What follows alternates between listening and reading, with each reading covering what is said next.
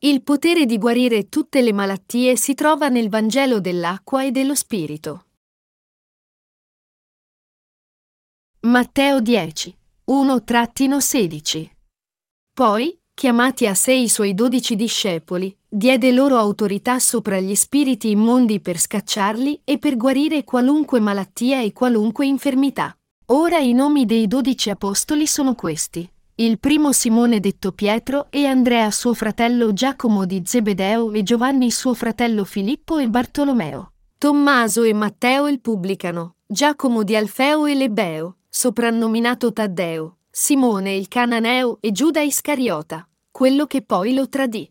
Questi sono i dodici che Gesù inviò dopo aver dato loro questi ordini. Non andate tra i gentili e non entrate in alcuna città dei Samaritani, ma andate piuttosto alle pecore perdute della casa di Israele. Andate e predicate, dicendo, Il regno dei cieli è vicino, guarite gli infermi, mondate i lebrosi, risuscitate i morti, scacciate i demoni, gratuitamente avete ricevuto, gratuitamente date.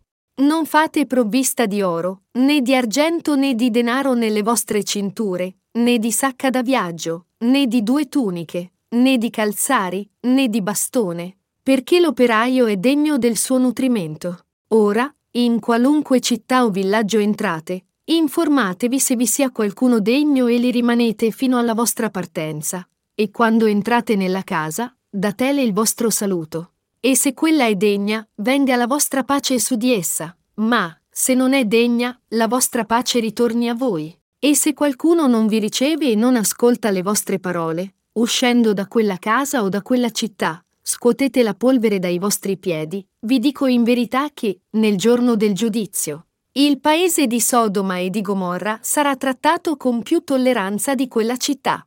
Ecco, io vi mando come pecore in mezzo ai lupi. Siate dunque prudenti come serpenti e semplici come colombe. Nostro Signore che ci ha dato il potere di guarire tutte le malattie. Nostro Signore diede il potere di guarire tutti i tipi di malattie e infermità ai suoi discepoli. Questo allora ci porta a chiederci come mai i servi fedeli di Dio odierni non praticano tale potere miracoloso. Non è solo ai discepoli della Chiesa primitiva che nostro Signore diede tali abilità.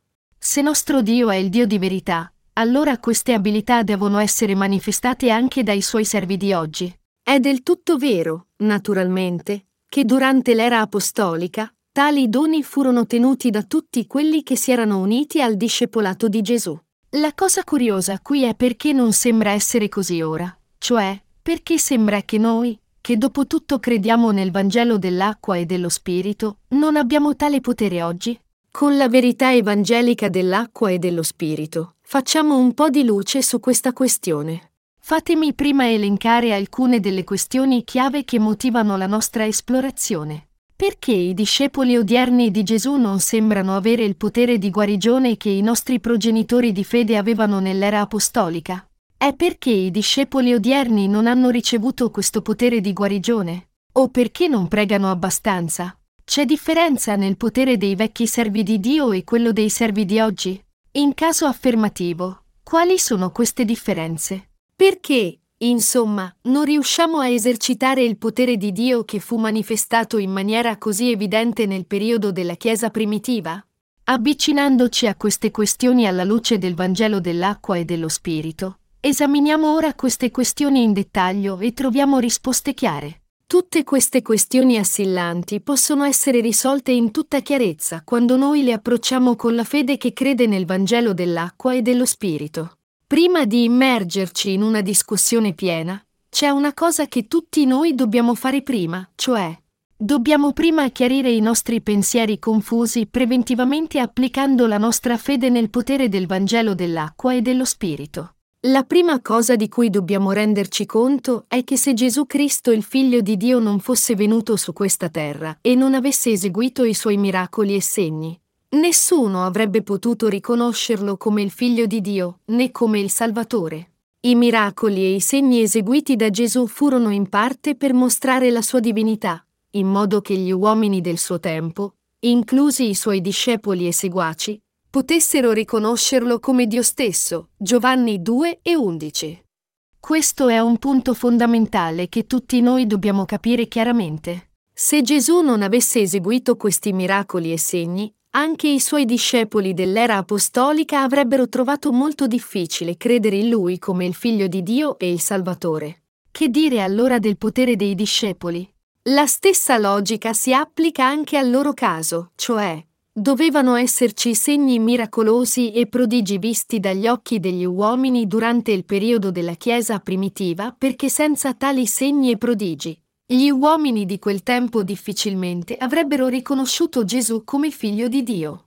Allora potreste chiedervi, poiché gli apostoli avevano il potere di guarire i malati, i cristiani odierni non dovrebbero anch'essi avere questo potere di guarire le malattie della carne? Quello di cui dobbiamo renderci conto qui è che il potere di Dio fu manifestato in maniera diversa nel periodo della Chiesa primitiva da come si manifesta oggi. Esso fu dato, in altre parole, in una forma diversa ai discepoli di Gesù da come ci è dato ora. Come accennato, i miracoli furono eseguiti durante il periodo della Chiesa primitiva come segno per gli uomini perché vedessero il potere del Vangelo e credessero in esso. Ma questo no è più necessario nell'epoca odierna, poiché i credenti del Vangelo dell'acqua e dello Spirito, con la loro fede nel suo potere, possono rendere manifesta la verità di salvezza perché tutti la vedano senza tali aiuti. In altre parole, mentre noi non possiamo camminare sull'acqua e far alzare uno storpio in piedi come faceva Pietro, tuttavia guariamo le malattie spirituali degli uomini di oggi, che, Dopotutto, era lo scopo primario della dimostrazione di tale potere miracoloso in primo luogo. Pertanto, non c'è niente di strano nel fatto che questi miracoli e segni del periodo della Chiesa primitiva non vengono più eseguiti nella Chiesa odierna. La chiave per rispondere alle nostre domande, in altre parole, è nella comprensione che attraverso il potere dei credenti nel Vangelo dell'acqua e dello Spirito che Dio sta guarendo le malattie odierne. Agli uomini di fede di oggi che credono nel potere del Vangelo dell'acqua e dello Spirito, Dio ha dato il potere di guarire tutte le malattie del peccato. Dandoci la fede che crede in questo vero Vangelo, il Signore ha consentito anche a noi di guarire le malattie del peccato. Noi dobbiamo renderci conto che il potere della guarigione fisica non fu il solo modo in cui i discepoli di Gesù esercitarono la loro fede durante il periodo della Chiesa primitiva. Piuttosto, noi dobbiamo sapere che i miracoli di guarigione degli Apostoli erano intesi per predicare il Vangelo della remissione dei peccati, Atti 2 e 6, 38, 3 e 19. Noi dobbiamo renderci conto che anche ora, nell'epoca odierna, nostro Signore ci ha dato il potere di guarire gli altri dalla malattia dei loro peccati, di eseguire i suoi miracoli e di esercitare il suo potere, tutto attraverso la nostra fede nel Vangelo dell'acqua e dello Spirito. È nostro Signore che ci ha dato tutte queste abilità, ed è nella verità evangelica dell'acqua e dello Spirito che persiste il suo potere. In Matteo 10 e 7, nostro Signore disse, Andate e predicate, dicendo, il regno dei cieli è vicino, quello di cui dobbiamo renderci conto qui è che il regno del cielo è già venuto nei cuori di tutti quelli che credono nel potere del Vangelo dell'acqua e dello Spirito, e che mediante questa fede noi dobbiamo tutti predicare questo Vangelo dell'acqua e dello Spirito. Il regno di Dio viene realizzato su questa terra quando la malattia del peccato di tutti viene guarita attraverso il potere della fede nel Vangelo dell'acqua e dello Spirito. Pertanto anche noi, gli evangelisti odierni, dobbiamo predicare che il regno di Dio è vicino, consegnando questa potenza evangelica dell'acqua e dello Spirito alle anime perdute. Proprio come i discepoli di Gesù avevano guarito tutte le malattie della carne e predicavano il Vangelo del Regno durante l'era della Chiesa primitiva, oggi dobbiamo guarire tutti quelli che soffrono delle malattie spirituali dei loro peccati con la nostra fede nel potere del Vangelo dell'acqua e dello Spirito. La verità che noi dobbiamo conoscere chiaramente facendo le opere di Dio. Come nostro Signore aveva raccolto insieme i suoi dodici discepoli e dato loro il potere di guarire tutte le malattie. Così egli ha consentito ai credenti odierni di esercitare tutto il potere dando loro il potere del Vangelo dell'acqua e dello Spirito.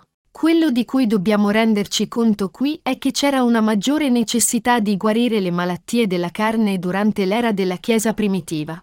La situazione odierna è molto diversa da quei giorni. Per i cuori degli uomini di oggi, la verità evangelica dell'acqua e dello spirito che può guarire le malattie dei loro cuori è necessaria con più urgenza di qualsiasi tale potere di guarire le loro malattie fisiche. L'era odierna, in altre parole, è un'epoca in cui ognuno può essere guarito dalla malattia dei suoi peccati credendo nel Vangelo dell'acqua e dello Spirito. Davvero, questo è ciò che noi credenti in questo vero Vangelo pratichiamo predicando il suo potere in tutto il mondo. In realtà, c'è persino una maggiore necessità nell'era odierna per tutti di avere questa fede che guarisce tutti quelli che desiderano ascoltare il Vangelo e credere in esso. Se dovessimo dedicarci solo al ministero di guarigione, non potremmo obbedire alla grande commissione che il Signore ha dato alla sua Chiesa, perché tutti ci chiederebbero di guarire solo le loro malattie fisiche. Tale ministero di guarigione, tuttavia, non è ciò che adempie la volontà di Dio Padre in cielo. Come il proverbio che dice pericolo passato, ci si dimentica di Dio. Se noi dovessimo guarire solo le malattie della carne, gli uomini naturalmente accorrerebbero intorno a Gesù.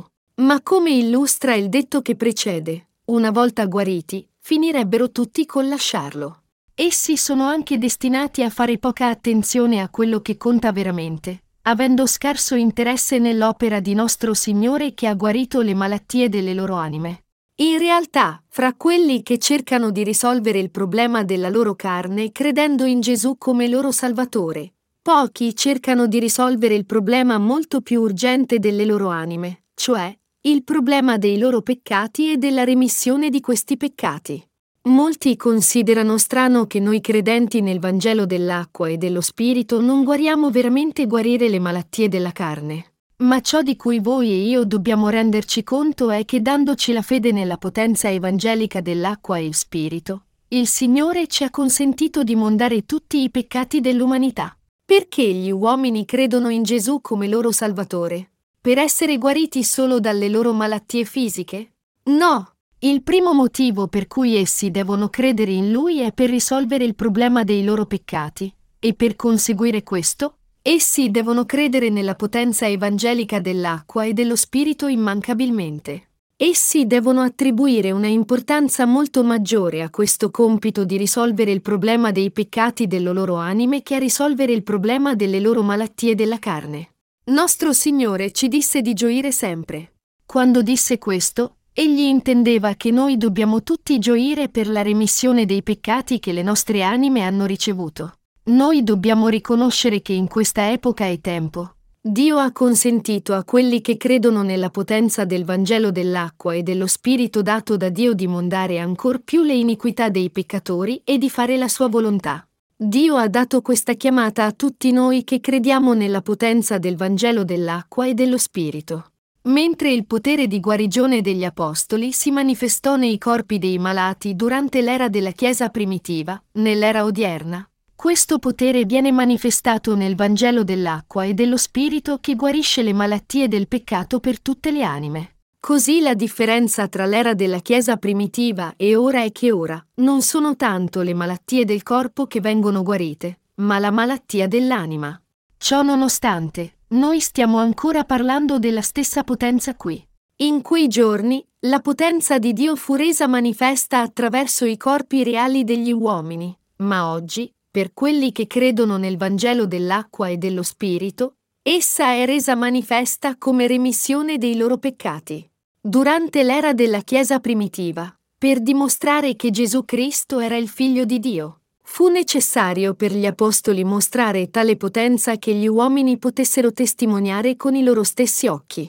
Ma nell'era odierna, la potenza di Dio viene rivelata come Vangelo dell'acqua e dello Spirito che monda i peccati di tutti, e come predicazione e diffusione di questo Vangelo. In altre parole, è ai credenti nel Vangelo dell'acqua e dello Spirito che Dio ha mostrato il potere di mondare i peccati dell'umanità. Poiché Gesù si è caricato i peccati del mondo essendo battezzato da Giovanni Battista, morì sulla croce, resuscitò dai morti, e ha così dato la remissione dei peccati a tutti noi che crediamo in questo, Oggi il potere di Dio viene ora rivelato spiritualmente. Noi siamo pertanto ancora più grati. Voi ed io, che siamo rinati d'acqua e di spirito, possiamo guarire, con la nostra fede nella potenza evangelica, tutte le anime dei peccatori in tutto il mondo che stanno morendo per i loro peccati. Dio ha dato a noi, i credenti nel Vangelo dell'acqua e dello Spirito, in altre parole, il potere di guarire le malattie del peccato per tutti. Il Vangelo della vita da Dio. Lasciate che vi dia una breve testimonianza su una signora che fu guarita da una malattia del cuore che la tormentava mediante la potenza del Vangelo dell'acqua e dello Spirito. Questo avvenne quando i nostri studenti alla scuola missionaria andarono in un ospedale a testimoniare Gesù. Là, in una camera al terzo piano, essi incontrarono una signora che era ricoverata condividendo la camera con alcune altre pazienti, piangeva giorno e notte. Così i nostri studenti le chiesero perché piangeva tanto, e allora improvvisamente lei li pregò di non rimandarla a quarto piano, dove si trovava il distretto psichiatrico. Così essi si misero ad ascoltare la sua storia. Questa donna era stata ricoverata nel reparto psichiatrico al quarto piano ed evidentemente questo stesso fatto che era in cura psichiatrica era troppo deprimente per lei. E così continuava a piangere giorno e notte.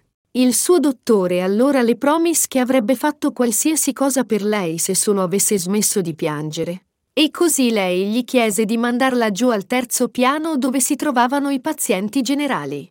Ma questa signora, anche dopo essere stata mandata al terzo piano, continuava a piangere. Sentendo questo, uno dei nostri studenti pregò per lei e prima di ritornare le lasciò un libro di sermoni intitolato Ricevi la remissione dei tuoi peccati.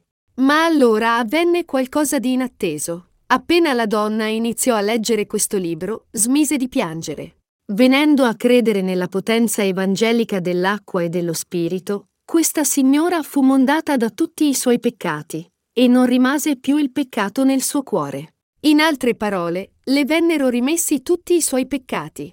E avendo così ricevuto la remissione dei suoi peccati, allora poté vivere una vita sana e produttiva, sempre ringraziando Dio per la sua grazia abbondante che l'aveva salvata e guarita da tutti i suoi peccati prima e da tutte le sue malattie. Questa fu la realizzazione di Salmi 103, 2-3 per lei. Benedici il Signore, anima mia, e non dimenticare tutti i suoi benefici, chi perdona tutte le tue iniquità, chi guarisce tutte le tue malattie. Come mostra questa storia, l'età odierna è l'età della grazia quando tutti possono essere mondati da tutti i peccati ascoltando e credendo nel potere del Vangelo dell'acqua e dello Spirito. Noi dobbiamo renderci conto qui che se non avessimo potuto mondare i nostri peccati non riconoscendo questa potenza evangelica dell'acqua e dello Spirito e non credendo in esso, avremmo perso la nostra più importante e unica opportunità di avere la remissione di tutti i nostri peccati.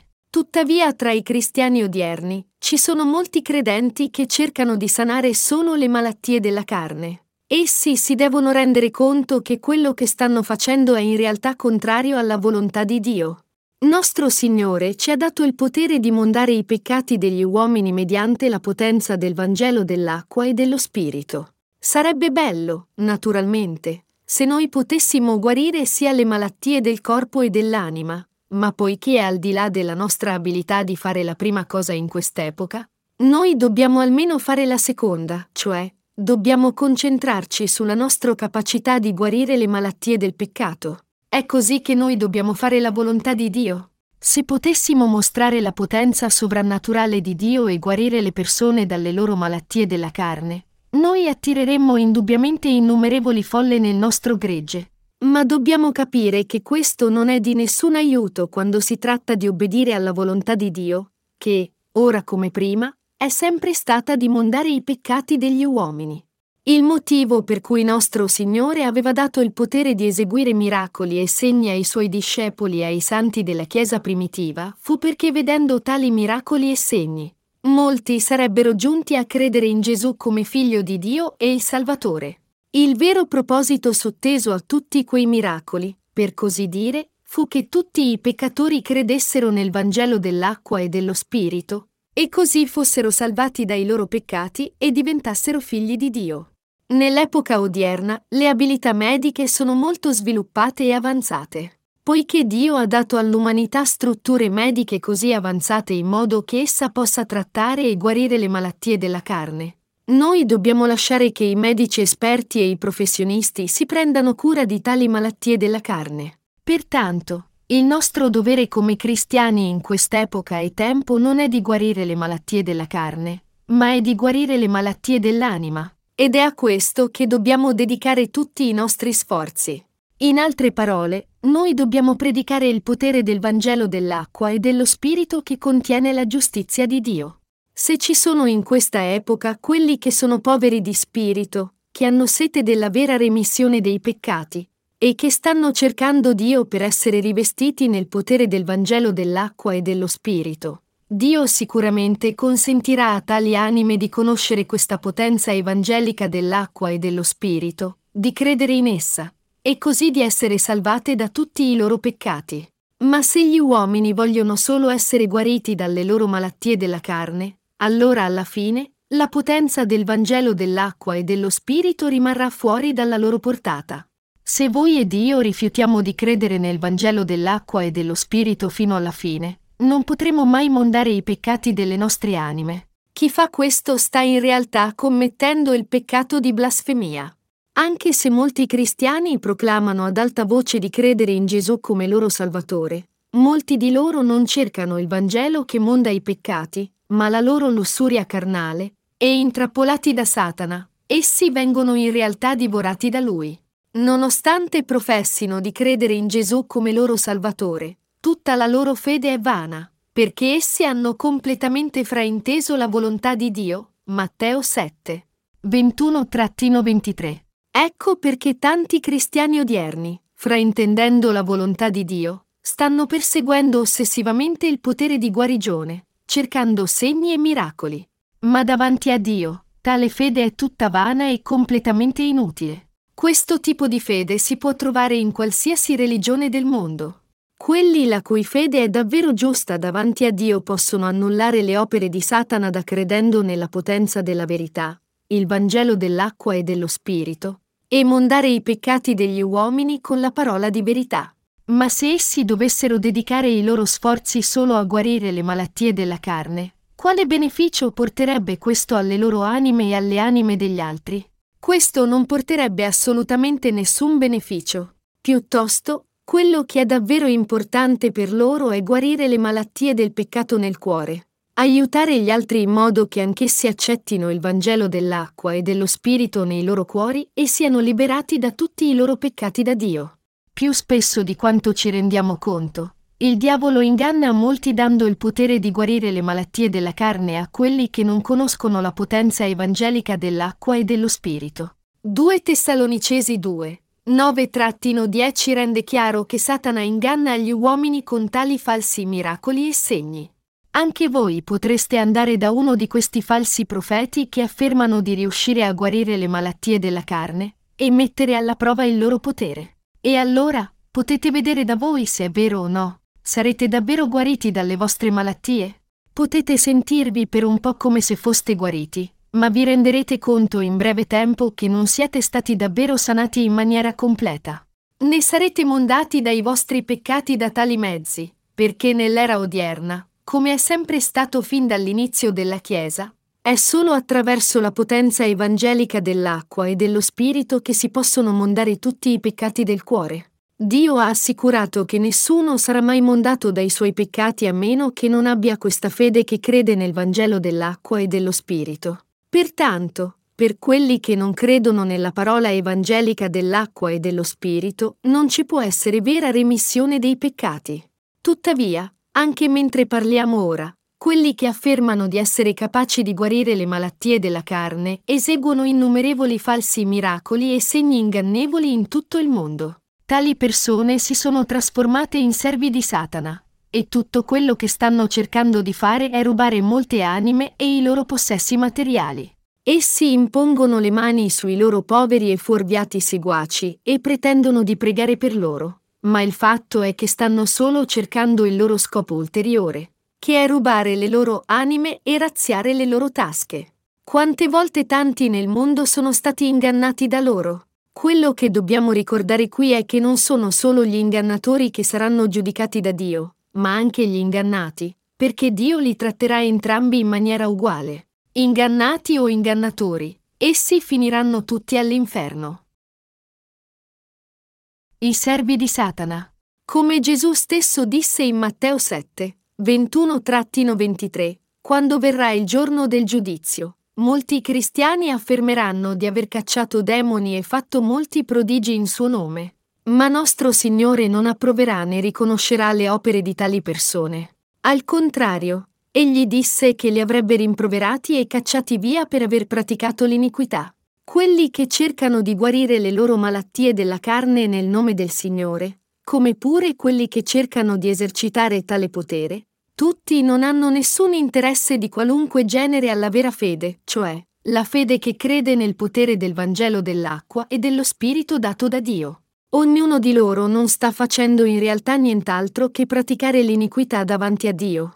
Qual è questa iniquità davanti a Dio? È l'atto stesso di ignorare il Vangelo dell'acqua e dello Spirito, e di non credere in esso. Tali persone che praticano l'iniquità stanno vivendo le loro vite di fede in vano, cercando di guarire singolo, soltanto, unico, solo il malattia di loro carne in il nome di Gesù Cristo. Ma chiunque non riesce a mondare tutti i suoi peccati non credendo nel potere evangelico dell'acqua e dello Spirito sta davvero commettendo il più grande peccato di tutti contro Dio, il peccato di blasfemia che respinge il suo amore. Quello che noi dobbiamo realmente fare, al contrario, è glorificare Dio, e possiamo farlo solo credendo nel Vangelo dell'acqua e dello Spirito essendo così mondati per sempre da tutti i nostri peccati una volta per tutte e diventando figli di Dio. La cosa giusta da fare per tutti noi è dedicare tutta la nostra vita restante a Dio e vivere le nostre vite per la diffusione del Vangelo. Guarire le malattie della carne, parlare in lingue, avere visioni, oppure affermare di avere lo stesso potere sovrannaturale che avevano mostrato gli apostoli della Chiesa primitiva. Questi sono tutti indicatori di falsa fede che è fatalmente difettosa davanti a Dio. Avere e aggrapparsi a questo tipo di fede, in altre parole, significa essere ingannati dagli schemi malvagi di Satana e finire col trasformarsi in suoi servi. Noi abbiamo molti partner in Cristo in tutto il mondo. Uno di loro recentemente ci disse che il pastore della sua chiesa aveva proposto di insegnare alla sua congregazione come parlare in lingue dicendo loro di seguire le sue istruzioni e di imitarlo. Così, egli non poteva più rimanere in tale chiesa, e non poteva che lasciarla, poiché aveva già letto i nostri libri e sapeva che questo tipo di fede che cercava solo di parlare in lingue e guarire le malattie della carne era sbagliata.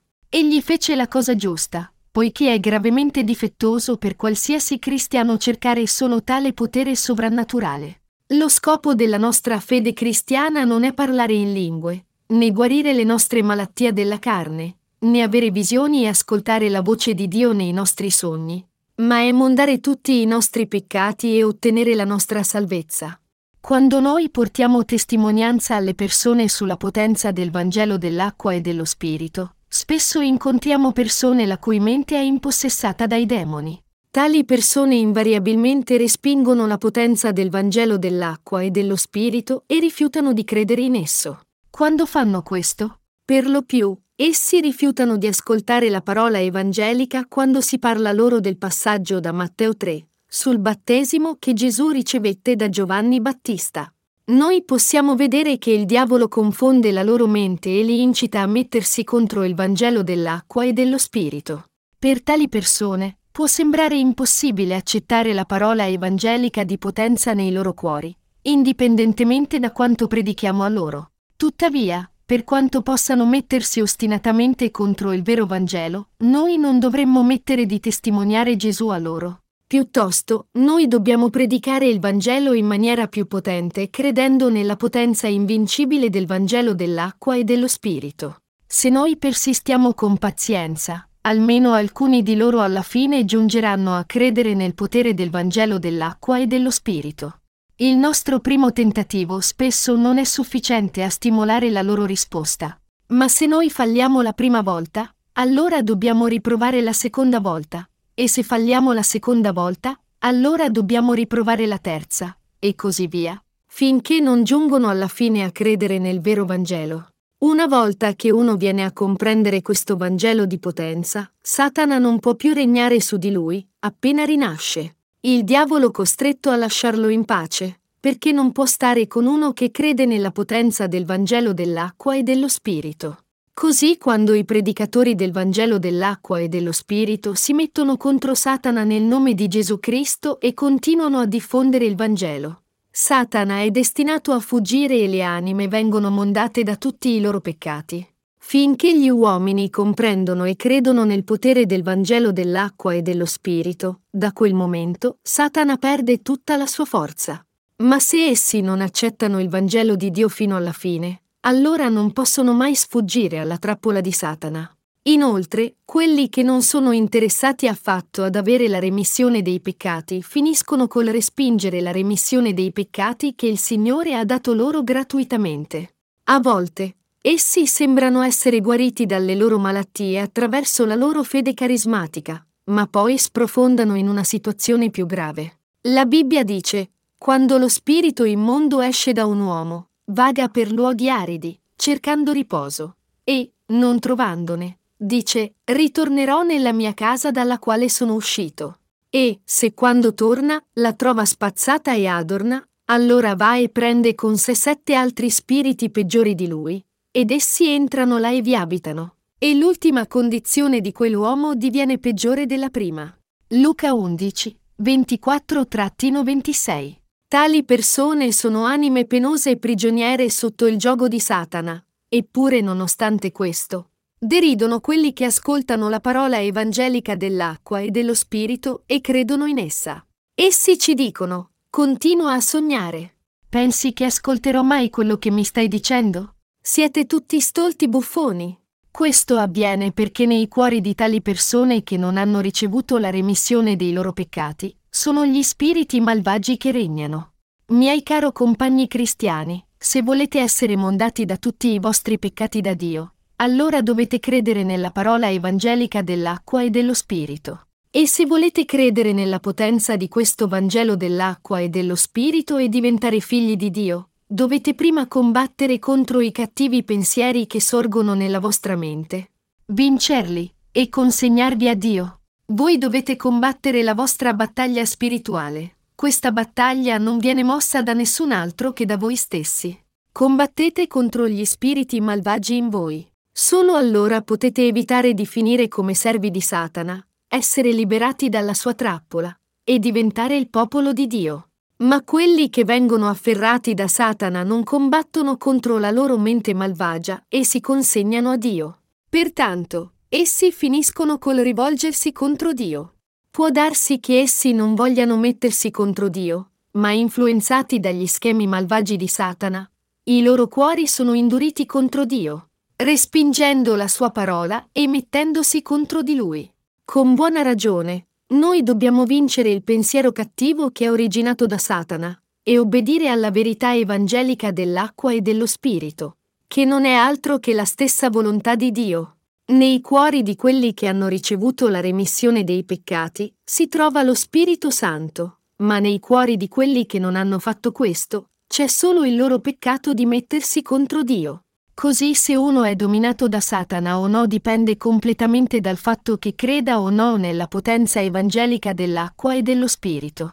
Ecco perché quando nostro Signore parlò delle otto beatitudini, parlò di quelli che soffrono, beati coloro che fanno cordoglio, perché saranno consolati. Noi dobbiamo fare cordoglio per la nostra disubbidienza alla volontà di Dio e la nostra incapacità di consegnarci ad essa.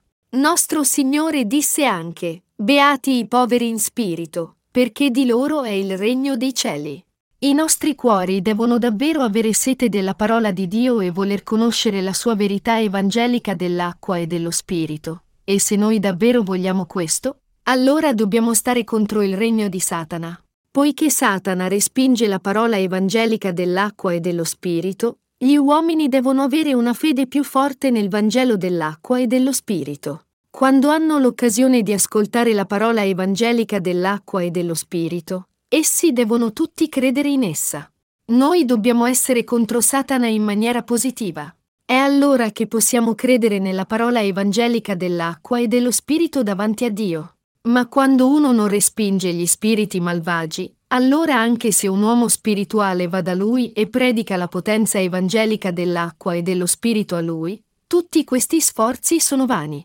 Questo è perché egli è più obbediente alle parole di Satana che alla parola di Dio. Questo spiega perché i cuori di alcuni reagiscono in maniera così forte contro la potenza evangelica dell'acqua e dello spirito e la respingono, mentre altri la accettano volentieri. Pertanto, bisogna respingere gli spiriti malvagi e preparare il cuore ad accettare la parola di Dio come la verità assoluta. Per ogni uomo, è al suo libero arbitro che Dio ha lasciato la decisione di ricevere la parola di Dio o di respingerla, dandogli il diritto di prendere questa decisione. Quello che dobbiamo fare allora è accettare la parola evangelica dell'acqua e dello Spirito, credere in questo Vangelo di potenza, e così ricevere la remissione dei nostri peccati. Questa remissione dei peccati data da Dio viene prodotta dalla volontà di credere nella verità evangelica.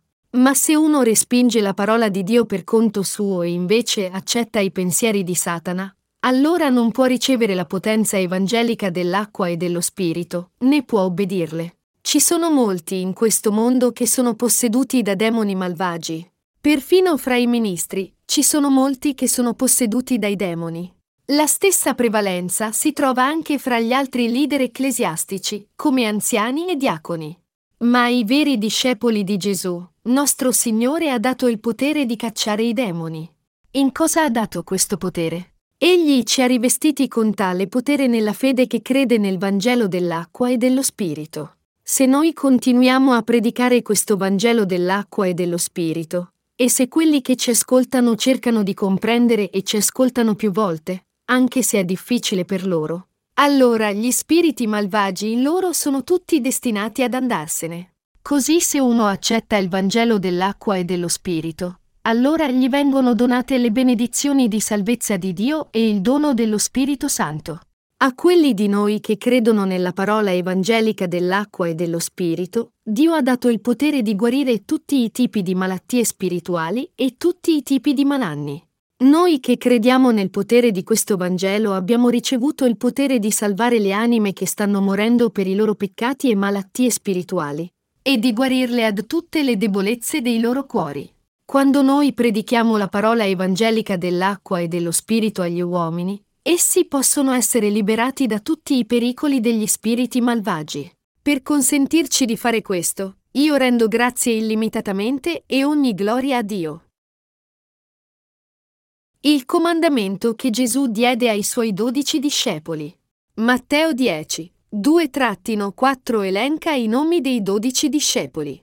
Come è scritto, ora i nomi dei dodici apostoli sono questi il primo Simone detto Pietro e Andrea suo fratello Giacomo di Zebedeo e Giovanni suo fratello, Filippo e Bartolomeo, Tommaso e Matteo il pubblicano, Giacomo di Alfeo e Lebeo, soprannominato Taddeo, Simone il cananeo e Giuda Iscariota, quello che poi lo tradì.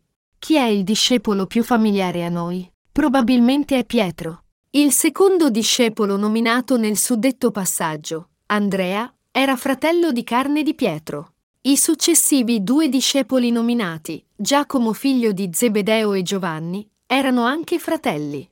E l'elenco continua. Filippo, Bartolomeo, Tommaso, Matteo, che scrisse il Vangelo di Matteo, Giacomo il figlio di Alfeo, Taddeo, Simone il Cananeo e Giuda Iscariota.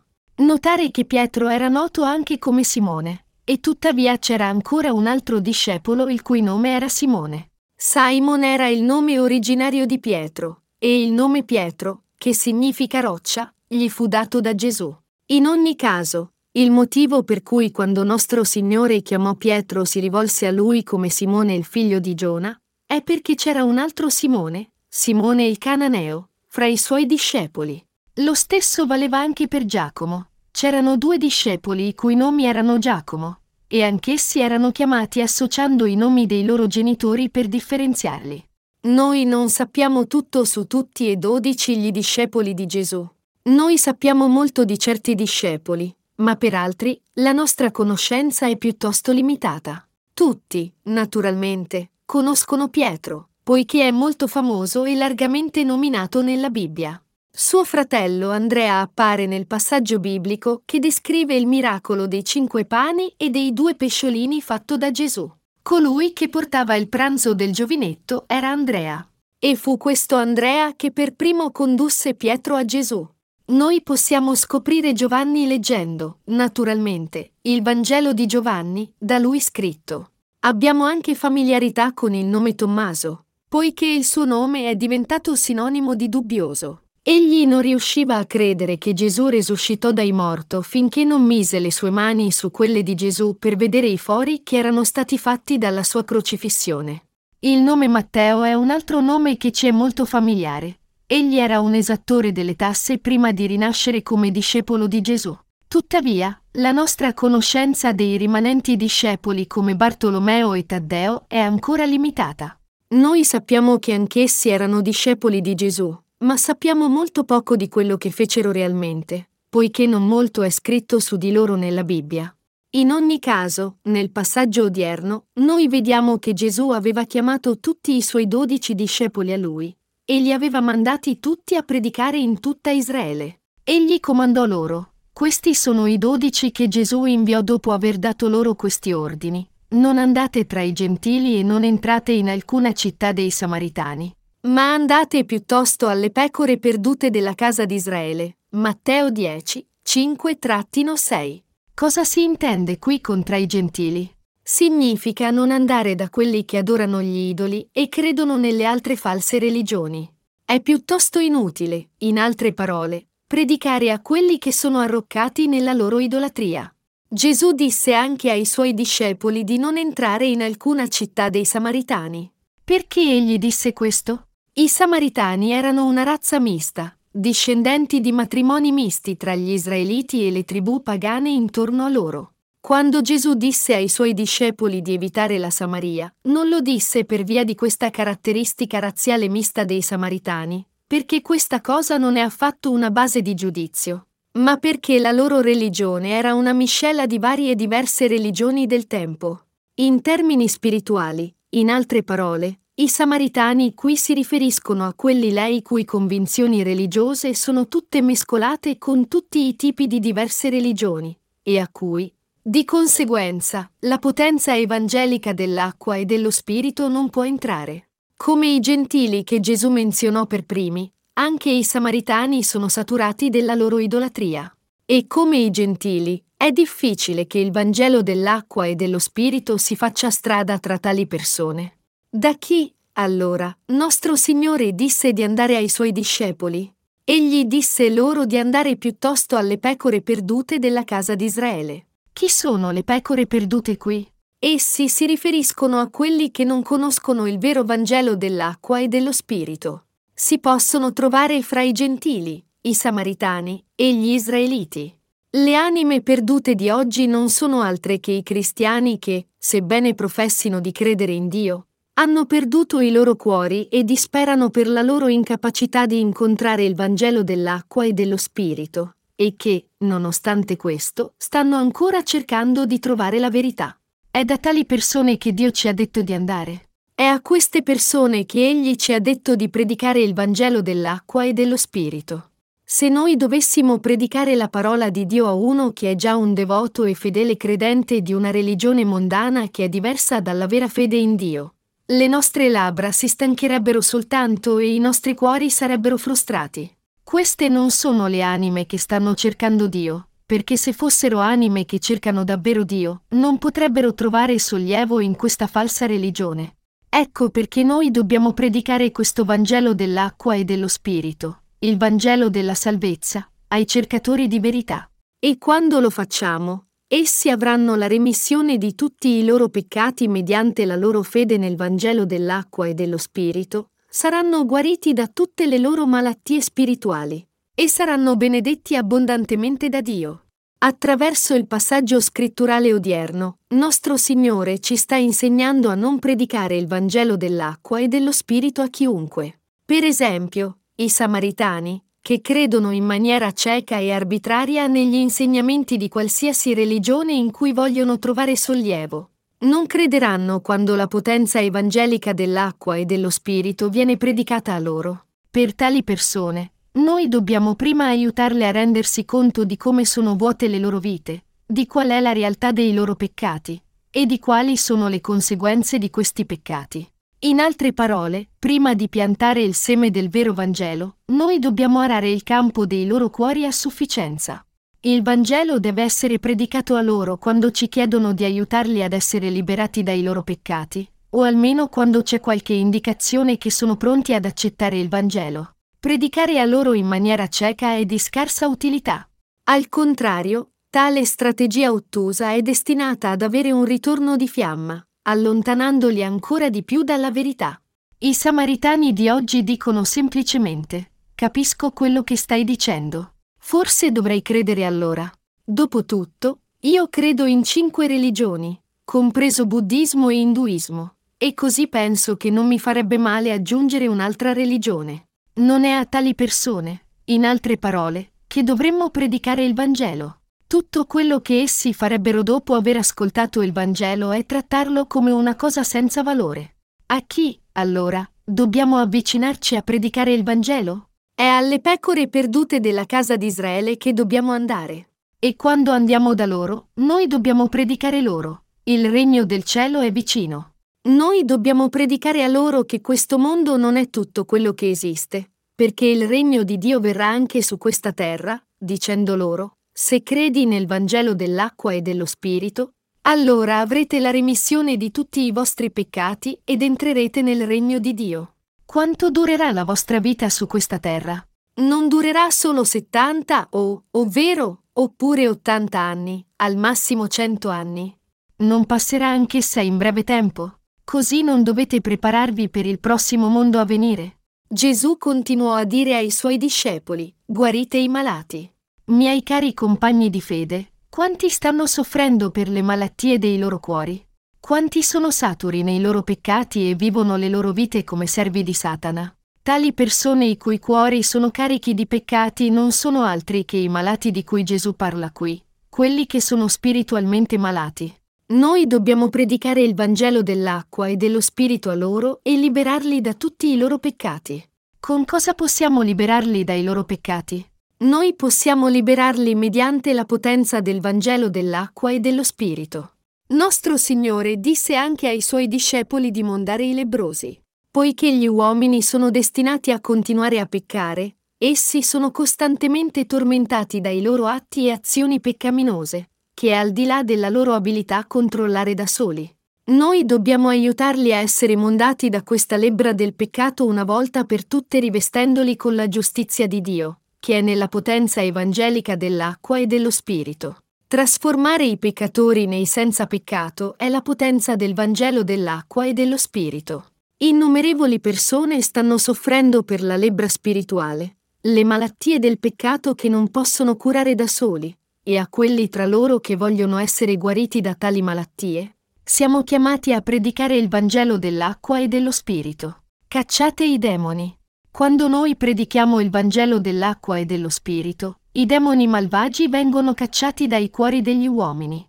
Gesù disse anche, gratuitamente avete ricevuto, gratuitamente date. Credendo nella potenza evangelica dell'acqua e dello Spirito, noi siamo stati liberati dai nostri peccati gratuitamente. Poiché noi abbiamo ricevuto questo potere del Vangelo dell'acqua e dello Spirito gratuitamente dai nostri predecessori di fede, anche noi dobbiamo darlo gratuitamente agli altri. I nostri interessi egoisti non dovrebbero essere quello che ci motiva a predicare il Vangelo dell'acqua e dello Spirito. Mi fu detto che, soprattutto nelle chiese degli evangelici, molti leader ecclesiastici stanno cercando i loro interessi e guadagni quando predicano il loro Vangelo. In realtà, il loro Vangelo è diverso dal vero Vangelo. A proposito, per alcuni di loro, per esempio, la prima cosa che vogliono scoprire da un nuovo membro della loro congregazione è quanto è ricco o povero, che è lo stesso questo nuovo membro. Se è povero, allora fanno predicare a lui il Vangelo da qualcun altro, ma se egli è ricco o potente, allora lo vogliono tutto per sé. dicendo che gli spiegheranno personalmente il Vangelo e che nessun altro deve interferire. Perché fanno questo? Perché vogliono mantenere il loro controllo su di lui e sfruttarlo per il suo denaro. In parole semplici, essi stanno predicando il loro Vangelo per i loro guadagni. Ma cosa disse nostro Signore davvero a tali persone? Egli disse loro, gratuitamente avete ricevuto, gratuitamente date. Attraverso nostro Signore, noi abbiamo sentito il Vangelo dell'acqua e dello Spirito gratuitamente, e credendo in esso, noi abbiamo ricevuto la remissione dei nostri peccati e i doni di Dio, tutti gratuitamente. Il Signore ci ha insegnato la potenza evangelica dell'acqua e dello Spirito gratuitamente, e quando noi abbiamo creduto in questa potenza del Vangelo, Egli ci ha gratuitamente rivestiti nella sua grazia che ci ha trasformati nei figli di Dio. Ora che abbiamo ricevuto questo potente Vangelo dell'acqua e dello Spirito gratuitamente da Dio, nostro Signore ci sta dicendo di darlo gratuitamente agli altri. A quelli che hanno davvero bisogno di questo Vangelo, noi dobbiamo dare questa potenza evangelica gratuitamente. Dopo aver fatto questo, in alcuni casi, essi possono volerci dare qualcosa in cambio o fare qualcosa per ringraziarci per aver parlato loro del vero Vangelo. Questo potrebbe essere un semplice invito a cena, un dono, un favore o qualsiasi altro tipo di ringraziamento. Tuttavia, noi dobbiamo essere attenti a come rispondere a questo. Essi possono fare questo pensiero. Poiché ho sentito questa stupefacente verità da voi, farò qualcosa di carino in cambio. Questo può essere un altro modo di dire di non interferire più con loro, poiché ci hanno ripagato. Tu mi hai dato qualcosa di buono, io non ti ho dato qualcosa di buono in cambio? Così non interferire più con me e non metterti più in mostra con me. Se è questo che pensano, allora questo significa solo che non vogliono essere nutriti nella fede. Tuttavia, anche se uno ha sentito e ha creduto nel Vangelo, se non viene continuamente nutrito dai predecessori di fede, allora la sua fede può appassire. Quello che conta qui è che noi dobbiamo nutrire continuamente tali persone gratuitamente, proprio come Gesù ci disse di dare gratuitamente, poiché abbiamo ricevuto gratuitamente da Dio. Tutto quello che dobbiamo fare è obbedire a questo comando, una volta che lo facciamo, possiamo tutti renderci conto del perché è così. Così se uno ci ringrazia per averlo aiutato a capire il vero Vangelo, allora quello che dobbiamo dirgli è, ci rivediamo. Noi condivideremo il Vangelo con te e ti insegneremo altre cose sul vero Vangelo, poiché dobbiamo incontrarlo di nuovo e continuare a nutrirlo nella fede. In altre parole, noi dobbiamo guidarli continuamente in modo che le loro radici possano essere decisamente impiantate nella Chiesa di Dio ed essere nutrite dai predecessori di fede, perché solo allora la loro anima può vivere. E noi dobbiamo fare tutte queste cose gratuitamente, senza aspettarci niente in cambio. Se noi invece accettiamo qualcosa da lui senza attenta considerazione, allora quando egli vuole lasciare la Chiesa, lo farà con poca esitazione, dicendoci audacemente, poiché io ho ricevuto qualcosa di buono da te, ma ti ho anche dato qualcosa di buono in cambio, ho adempiuto il mio obbligo morale di ricompensarti. Noi non dobbiamo permettere che questo accada. Ecco perché noi dobbiamo dare gratuitamente, perché abbiamo ricevuto gratuitamente. Noi stiamo diffondendo il Vangelo dell'acqua e dello Spirito in tutto il mondo, poiché abbiamo ricevuto il potere di questo Vangelo da nostro Signore gratuitamente. Noi stiamo adempiendo i nostri doveri come Suoi servi e condividendo il potere dello Spirito Santo con gli altri come dono gratuito per loro. Dare gratuitamente è la cosa giusta da fare. Anche se nostro Signore disse che un albero si conosce dai suoi frutti, è un tormento vedere che alcuni partner iscritti alla nostra missione ci hanno chiesto troppo denaro per i loro servizi. Sicuramente, essi immaginano difficilmente con quanta fedeltà noi collaboratori di New Life Mission ci stiamo dedicando al Vangelo dell'acqua e dello Spirito. Ma noi siamo diversi da loro. Poiché noi abbiamo ricevuto gratuitamente dal Signore, noi non chiediamo denaro, né pretendiamo niente in cambio, ma diamo gratuitamente servendo il Vangelo giorno dopo giorno in completa obbedienza al comando del Signore.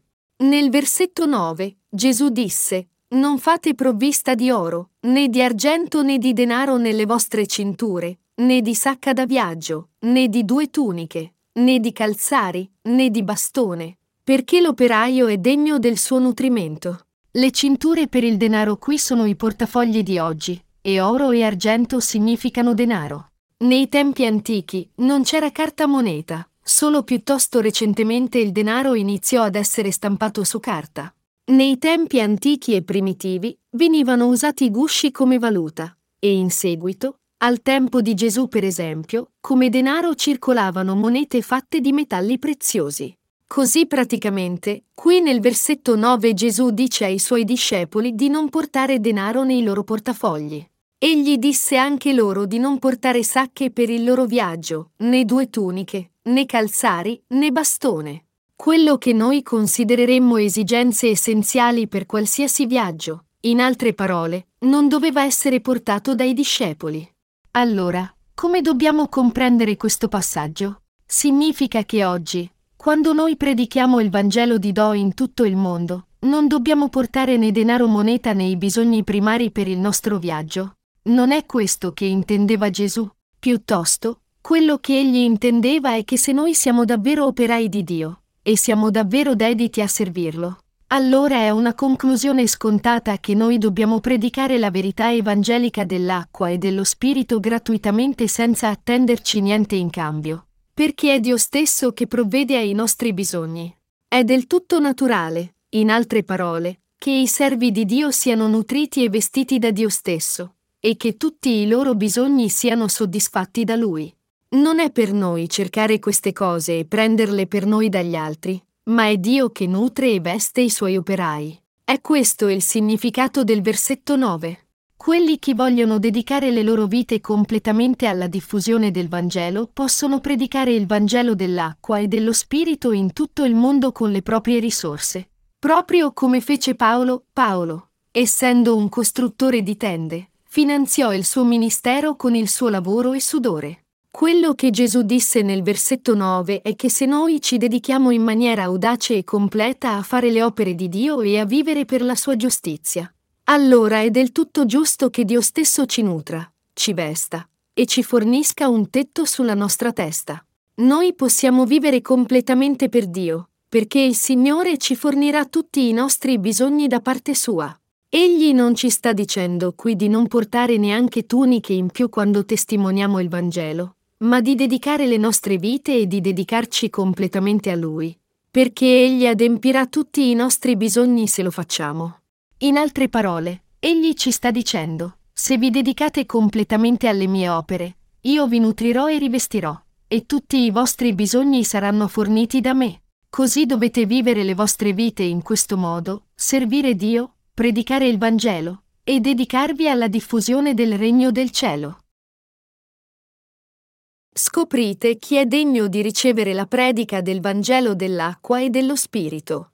Nel versetto 11 Gesù disse, Ora, in qualunque città o villaggio entrate, informatevi se vi sia qualcuno degno e li rimanete fino alla vostra partenza. Nel passato, non pochi facevano viaggi evangelici in maniera audace senza denaro confidando in questo passaggio. Naturalmente, non sarebbe male come corso di addestramento per gli operai di Dio, perché essi vanno incontro a molte faccende e bisogni per sperimentare il suo aiuto. Nel contesto odierno, questo passaggio ci sta dicendo che dobbiamo scoprire chi è degno di ricevere la predica del Vangelo dell'acqua e dello Spirito. Noi non dobbiamo avvicinarci a chiunque e iniziare a predicare il Vangelo. Veramente, chi predica il Vangelo deve riuscire a distinguere le persone, uomini, al di sopra di tutte le altre circostanze. La prima domanda che dovremmo porci è questa persona è davvero una che accetterebbe il Vangelo dell'acqua e dello Spirito? O finirò solo con lo sprecare il mio tempo? Il Vangelo deve essere predicato, in altre parole, a quelli che sono degni di ricevere la predica. I bisogni dei discepoli furono soddisfatti anche attraverso tali persone degne. Poiché i discepoli erano inviati a mani vuote, sarebbero morti di fame se nessuno avesse provveduto a loro con un riparo e con il cibo. Ma Dio promise che avrebbe nutrito tutti quelli che fanno le sue opere. Ecco perché egli disse loro di trovare quelli degni di ricevere la predica del Vangelo, poiché era anche attraverso di loro che si provvedeva ai loro bisogni. Gesù continua dicendo, E quando entrate nella casa, datele il vostro saluto. Il Signore ci comanda di pregare per la pace nella casa che giungete a visitare per condividere il Vangelo. Se i nostri saluti di pace sono respinti, allora questa pace che abbiamo augurato agli altri tornerà da noi. Se la casa è degna di riceverli, Dio benedirà questa casa e la proteggerà.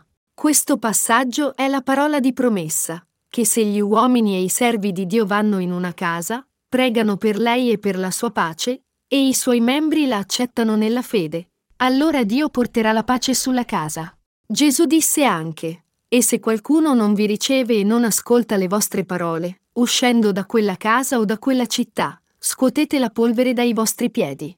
Se voi parlate a qualcuno della parola di verità di Dio e tuttavia egli non l'accetta, allora nostro Signore vi sta dicendo di scuotere la polvere dai vostri piedi e di lasciarlo.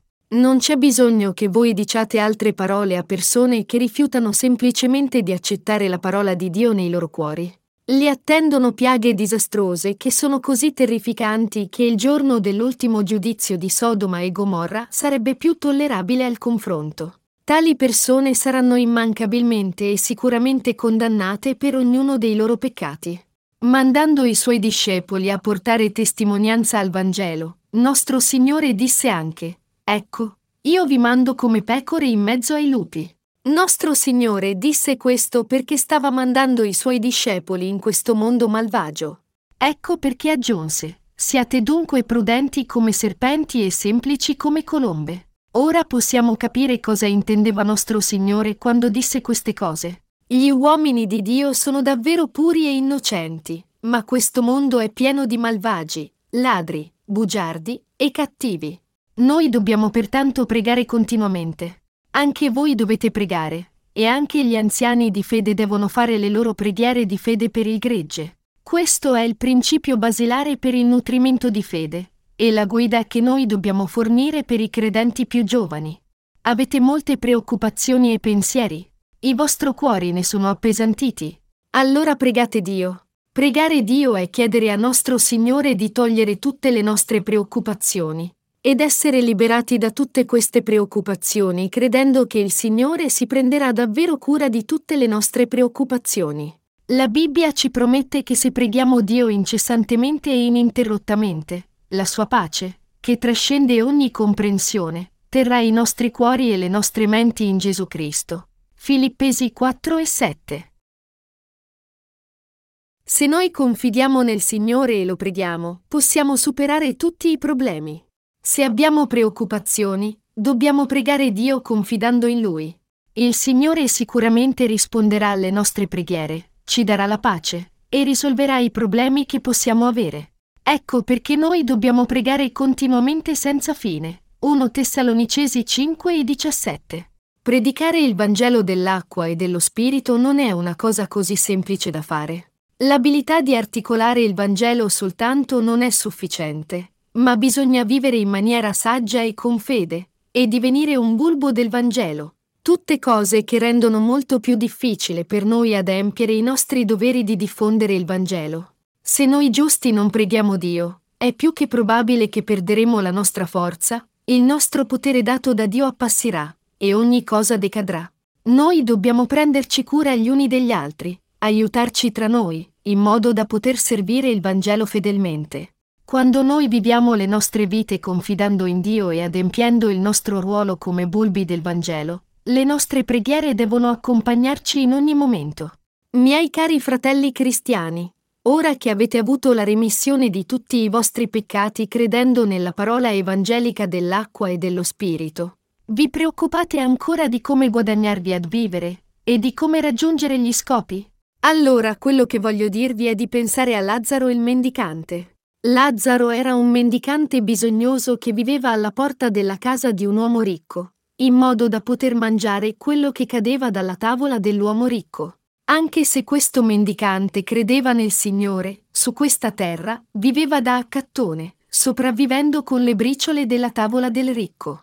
Ma anche se aveva vissuto una vita così miserabile e disgraziata in questo mondo, quando morì, fu abbracciato da Abramo e fu ammesso al cielo, secondo la sua fede. Al contrario, tutto ciò che attendeva il ricco che aveva vissuto nel lusso in questo mondo furono sofferenze eterne. lamenti continui dovuti a una sete terribile per cui bramava anche una sola goccia d'acqua. Miei carissimo fratelli e sorelle, è del tutto naturale per noi preoccuparci di cosa mangiare e di come vestirci anche dopo aver ricevuto la remissione dei nostri peccati. A noi, la Bibbia dice, ma quando abbiamo di che mangiare e di che coprirci, saremo di questo contenti. 1 Timoteo 6:8. Se decidete di vivere le vostre vite per il Signore, e confidate nel Signore che provvederà a tutti i vostri bisogni fondamentali, allora non avete nulla di cui preoccuparvi. Tuttavia, quando tentate di vivere le vostre vite per conto vostro, vi imbatterete in molte preoccupazioni. È a causa della nostra avidità mondana che noi abbiamo molte preoccupazioni. Ma una volta che abbondiamo la nostra avidità, una volta che decidiamo di essere soddisfatti con quello che il Signore ci fornisce per consentirci di servire il Vangelo, una volta che dedichiamo le nostre vite a servire le opere di Dio senza essendo distratti dal materialismo scintillante di questo mondo, e una volta che decidiamo di non comprometterci con questo mondo per pochi guadagni spiritualmente insignificanti, allora possiamo vivere davvero le nostre vite liberi da tutte le nostre preoccupazioni. Ma se i nostri cuori bramano le cose del mondo, noi non possiamo vivere le nostre vite di fede in maniera appropriata, perché saremo pieni di preoccupazioni. Così cosa avviene se continuiamo a preoccuparci di cosa mangiare, quali vestiti indossare, e come soddisfare i nostri bisogni. Le nostre preoccupazioni cresceranno sempre di più fino a spegnere la nostra fede, e noi finiremo con il lasciare la Chiesa. Miei caro fratelli cristiani, io non posso sottolineare abbastanza quanto è importante per noi pregare continuamente. Ci sono tante cose per cui pregare, e ci sono tante cose che noi dobbiamo fare per Dio. Non è così? Può sembrare che una volta che si fa qualcosa, sia la fine del nostro lavoro, ma continuano a sorgere altre cose da fare e altri compiti da completare. Accompagnato dalle nostre costanti e incessanti preghiere, ognuno di noi deve adempiere fedelmente tutte queste opere. Per esempio, la pubblicazione dei nostri libri è un processo continuo di lavori che richiedono l'impegno non solo mio, ma di molti altri. Il Vangelo dell'acqua e dello Spirito non viene predicato solo da una persona, ma da tutti quelli che credono in esso e sono fedeli al comando di nostro Signore di diffonderlo a tutti i confini della terra. Perché io scriva queste parole e le metta nei libri, ci devono essere persone sullo sfondo che pregano per questo ministero, disponibilità finanziarie per soddisfare le spese necessarie, e l'impegno di un grande numero di persone. Noi dobbiamo pregare per tutti loro, per la loro salute, per il loro benessere, per la loro fede, perché nostro Dio li mantenga e protegga tutti, in modo che il Vangelo dell'acqua e dello Spirito possa continuare a fiorire nel mondo e raggiungere tutti i suoi angoli. Noi dobbiamo pregare per i nostri partner, per i nostri fratelli e sorelle, per i nostri operai, per le altre anime, per le nostre circostanze. Ci sono tante cose per cui pregare e tanti bisogni che devono essere soddisfatti mediante la fede che non possiamo menzionarli tutti qui. Quello che è chiaro è che ogni cosa, tutti questi bisogni devono essere incontrati in Dio attraverso le nostre preghiere e mediante la potenza della nostra fede. Se solo noi possiamo predicare il Vangelo dell'acqua e dello Spirito e servirlo mentre siamo su questa terra, e se solo i nostri bisogni fondamentali sono soddisfatti, allora non c'è più niente che possiamo chiedere. È con questo cuore contento e salda fede che noi dobbiamo vivere il fatto che abbiamo ricevuto la remissione di tutti i nostri peccati e che tutti i nostri bisogni fondamentali sono stati soddisfatti, questo da solo è motivo sufficiente per noi per ringraziare Dio continuamente. Se noi non bramiamo le cose del mondo, e se siamo contenti di avere cibo e vestiti, allora questo mondo è più che vivibile per noi, gli operai di Dio. Quello che dobbiamo ricordare qui, inoltre, è che nostro Signore disse, un lavoratore è degno del suo cibo. Questo significa che se noi dedichiamo le nostre vite alle opere di Dio, Dio stesso ci nutrirà e vestirà e soddisferà tutti i nostri bisogni. È del tutto appropriato per noi ricevere e nutrirci con quello che Dio ci fornisce. È questo il significato di questo passaggio. Se avete preoccupazioni mondane, cosa può spiegare questo? Perché vi preoccupate per le cose del mondo? Vi preoccupate di loro perché non volete essere derisi dagli altri. Ma questo è solo un riflesso della vostra libidine carnale. In altre parole, è a causa della libidine della vostra carne che le vostre anime sono appesantite con tutte queste preoccupazioni mondane. Vi preoccupate perché volete più di quello che è necessario per sostenere le vostre vite, quando, in realtà, tutto quello che dovete fare è soddisfare i vostri bisogni fondamentali, continuare le vostre vite di fede e servire il Vangelo. Questo, la libidine della vostra carne, è la radice di tutte le vostre preoccupazioni. Se insistete che dovete essere più ricchi dei vostri amici, che dovete essere più in alto di qualcun altro, e se vi paragonate costantemente agli altri, allora non è solo ovvio che continuano a sorgere tante preoccupazioni?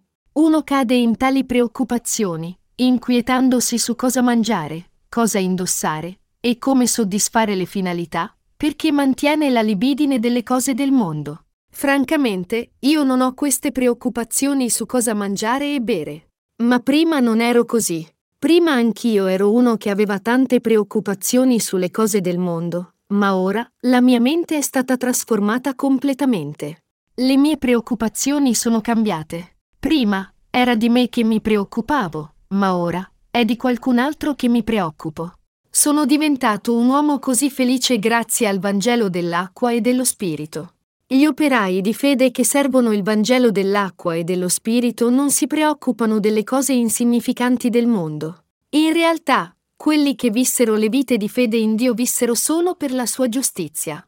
E quando predichiamo il Vangelo a qualcuno, noi dobbiamo vedere se questa persona sta davvero cercando la verità, e se è così, dobbiamo dirle che tutto ciò di cui si deve preoccupare è di non essere preparato per la vita futura. E quando noi continuiamo la nostra spiegazione dall'argomento della vanità delle nostre vite al giudizio eterno, i cercatori di verità probabilmente ascoltano con le orecchie ben aperte la nostra testimonianza. Allora, se noi predichiamo la verità evangelica a queste anime preparate, esse l'accettare mediante la fede e diventano figli di Dio.